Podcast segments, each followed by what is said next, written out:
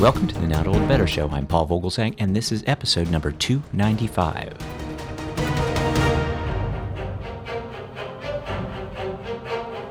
As part of our Smithsonian Associates Art of Living interview series, our guest today is Dr. Calder Walton. Dr. Calder Walton is author of the new book Empire of Secrets British Intelligence, the Cold War, and the Twilight of Empire. Dr. Calder Walton is the Ernest May Fellow at the Kennedy School of Government at Harvard University, where his research includes espionage, the intelligence services in Great Britain, MI5, and the US, CIA, and others. Dr. Calder Walton is a leading expert in the history of espionage and intelligence and is author of the new book Empire of Secrets and serves as general editor of the Cambridge History of Espionage and Intelligence, a three volume, 90 chapter landmark research study exploring the role of intelligence in statecraft and warfare to this day and why it's still alive for Moscow after the Cambridge Five. So the five Cambridge spies, uh, they are so important to understand post-war international relations between Britain and America and the Soviet Union their revelation plunged international relations to new depths in the Cold War. And for Russia today, it's a Cold War that it seems never really ended. Uh, what we find in the records that have come out recently in Britain and America is that the truth is even stranger than fiction. The files that I've looked at for this research seem like something straight out of a John Le Carre novel. And as I said, it's still alive for Moscow, so I think that's very important for us too. That, of course, is our guest today, Dr. Calder Walton.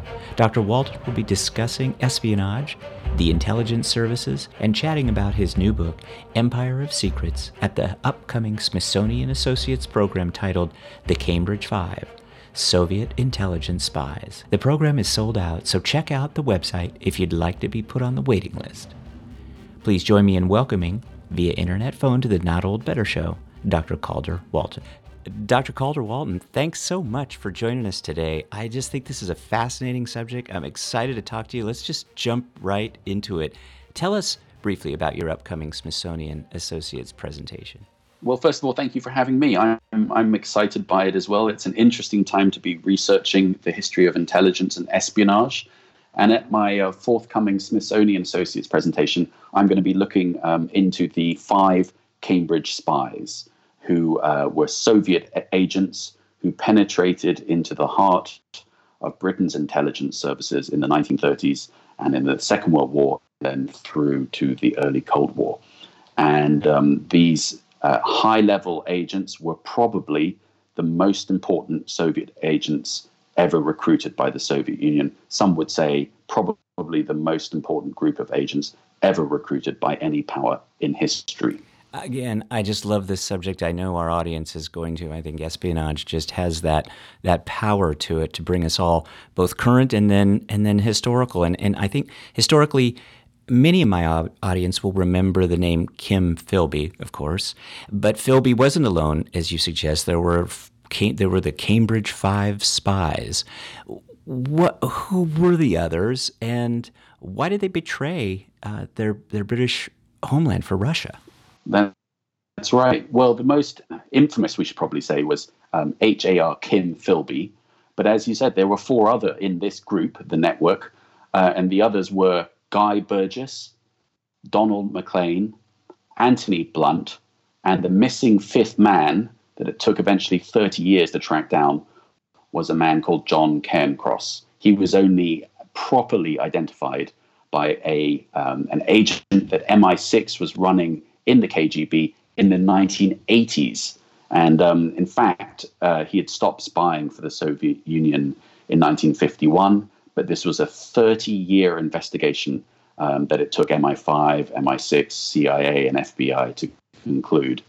In fact, they'd identified John Cairncross years before, but they didn't know that they had identified him properly.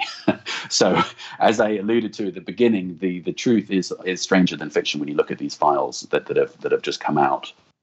Um, why did they portray their country? Well, um, it, it, it seems no no more complicated answer than ideology that they believed uh, in the communist um, vision of the world in the 1930s. You have to remember that in the 1930s was when communism, uh, Soviet uh, communism, seemed to be the best defense, as many viewed it, against fascism and, and Nazism.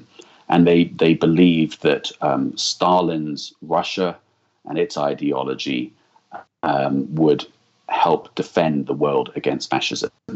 So they were willing to betray their country, uh, Britain, and its closest allies, including the United States, for their belief um, in what was actually, we can see with hindsight, a myth image of um, what Russia stood for.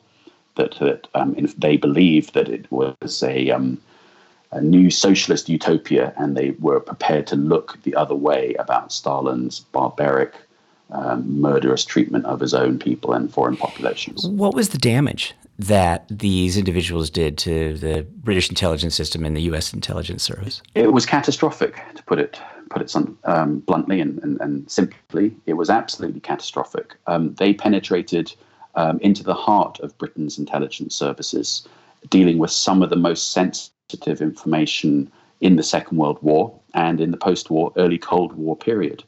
Kim Philby managed to get himself appointed within MI6 to be the head of the department in MI6 dealing with communism and Soviet espionage. That's to say, the head of the MI6 department dealing with Soviet espionage was himself a Soviet spy.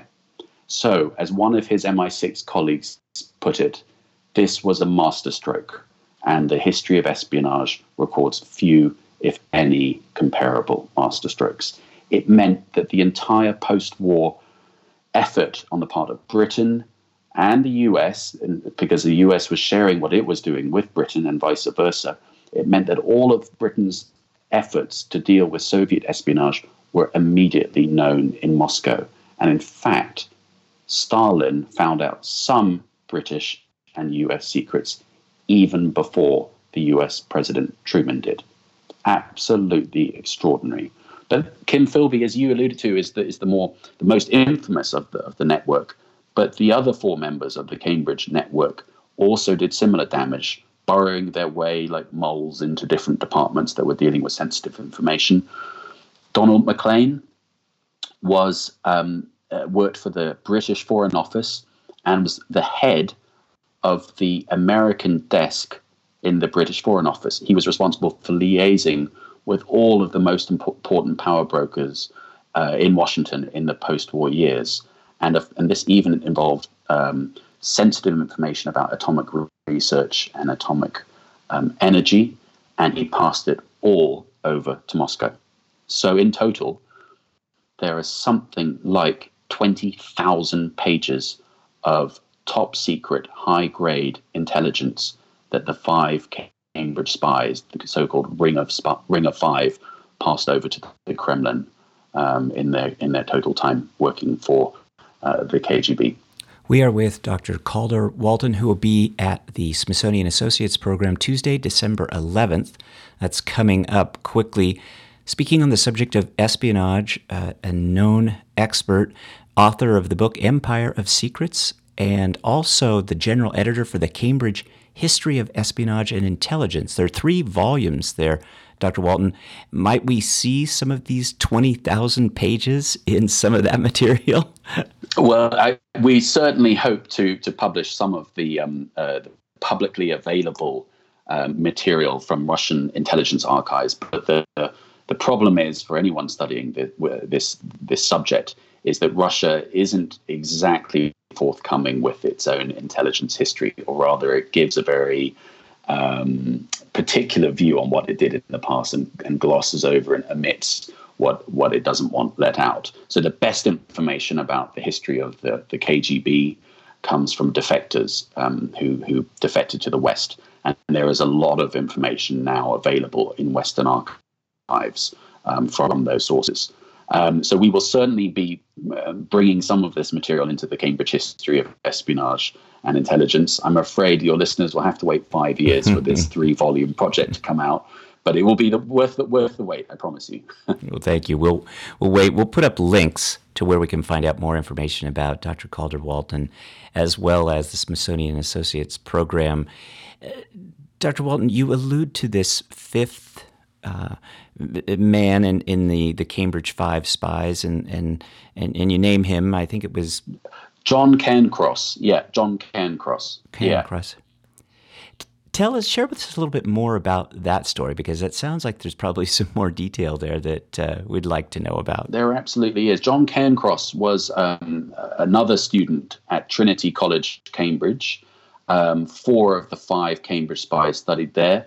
Uh, the other one uh, studied at the next door college in Cambridge, so they were never very far from e- uh, each other. John Cairncross um, was recruited uh, just after he left Cambridge, um, and he um, joined, amongst other departments, um, Britain's code breaking unit, um, Bletchley Park, during the Second World War and in that the most sensitive of the Allied war part of the Allied war effort, uh, signals intelligence breaking, he was able to betray enormous amounts of high grade British and U.S. intelligence efforts um, to the Kremlin. Um, he was um, after the first two of the Cambridge spies, Guy Burgess and Donald Maclean, were identified in 1951 uh, their identification came from a decrypt, uh, some code breaking that British and US code breakers had successfully cracked um, from uh, older KGB messages going that they'd intercepted. Um, when they were identified, Guy Burgess and Donald Maclean, suspicion soon fell on other members of the network, and this included John Cairncross. Now, no one was sure if he if he absolutely was um, a Soviet agent, and if he was the so-called fifth man, there was uh, uh, twists and turns and looking for the trying to find out the fifth man with all sorts of British politicians and cabinet ministers being publicly accused at different times.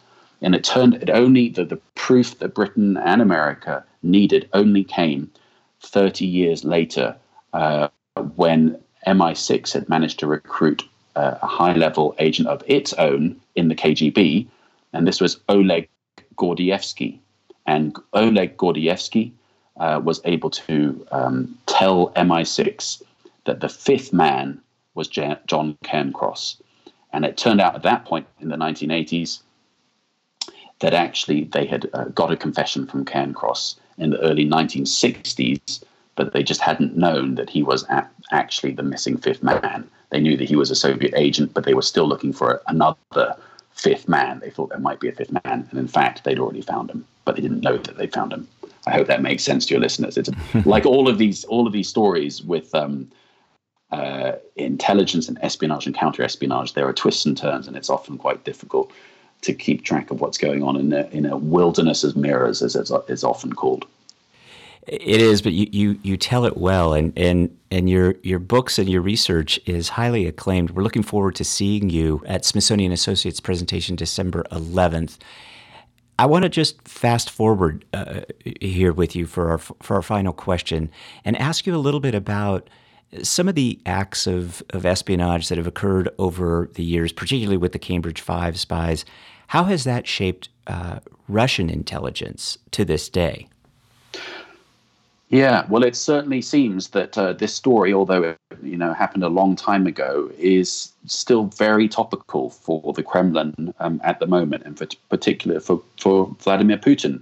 Putin himself being a former KGB officer, and the KGB look upon the Cambridge spies. They call them as the, the Magnificent Five, as they're known as they're known within the KGB. Um, the KGB look to them um, with pride. Uh, they were the great heroes of their foreign intelligence operations in the 20th century.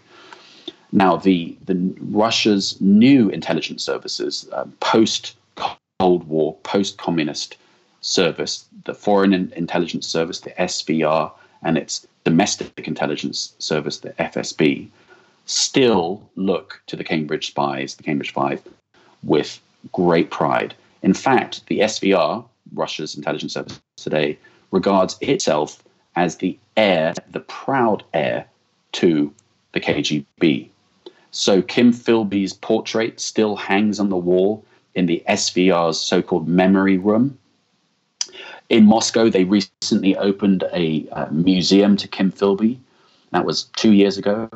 And just this month, in November, the mayor of Moscow has um, dedicated a square near the present day headquarters of the SVR, Russia's intelligence service, now is known as the Kim Philby Square. So for, for Putin um, and the people that help him run Russia today, this, this is an ancient history. This is something that's alive and well. In fact, we could say that for Putin, it's a new form of Cold War and it has all the trappings of the old Cold War.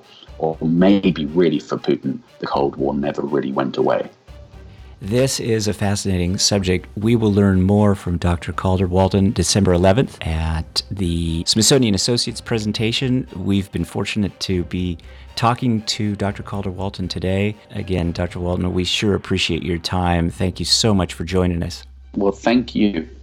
Thank you for having me. I really enjoyed our conversation and look forward to my talk at the Smithsonian. We look forward to it as well. Thank you very much, Dr. Walton. Remember Dr. Calder Walton, author of the new book Empire of Secrets, British Intelligence, The Cold War, and the Twilight of Empire, will be appearing at the Smithsonian Associates Program December 11th, 2018, at the Hirshhorn Museum. The program is sold out, and for more information and to be placed on the waiting list, please see our website. Thanks to Calder Walton for joining me today. You can follow Dr. Walton on Twitter at Calder underscore Walton will put up links on the site for all of Dr. Walton's social pages and sites. And thanks to the wonderful Smithsonian Associates team for all they do to support the show, the Not Old Better Show. Talk about better. Thanks, everybody.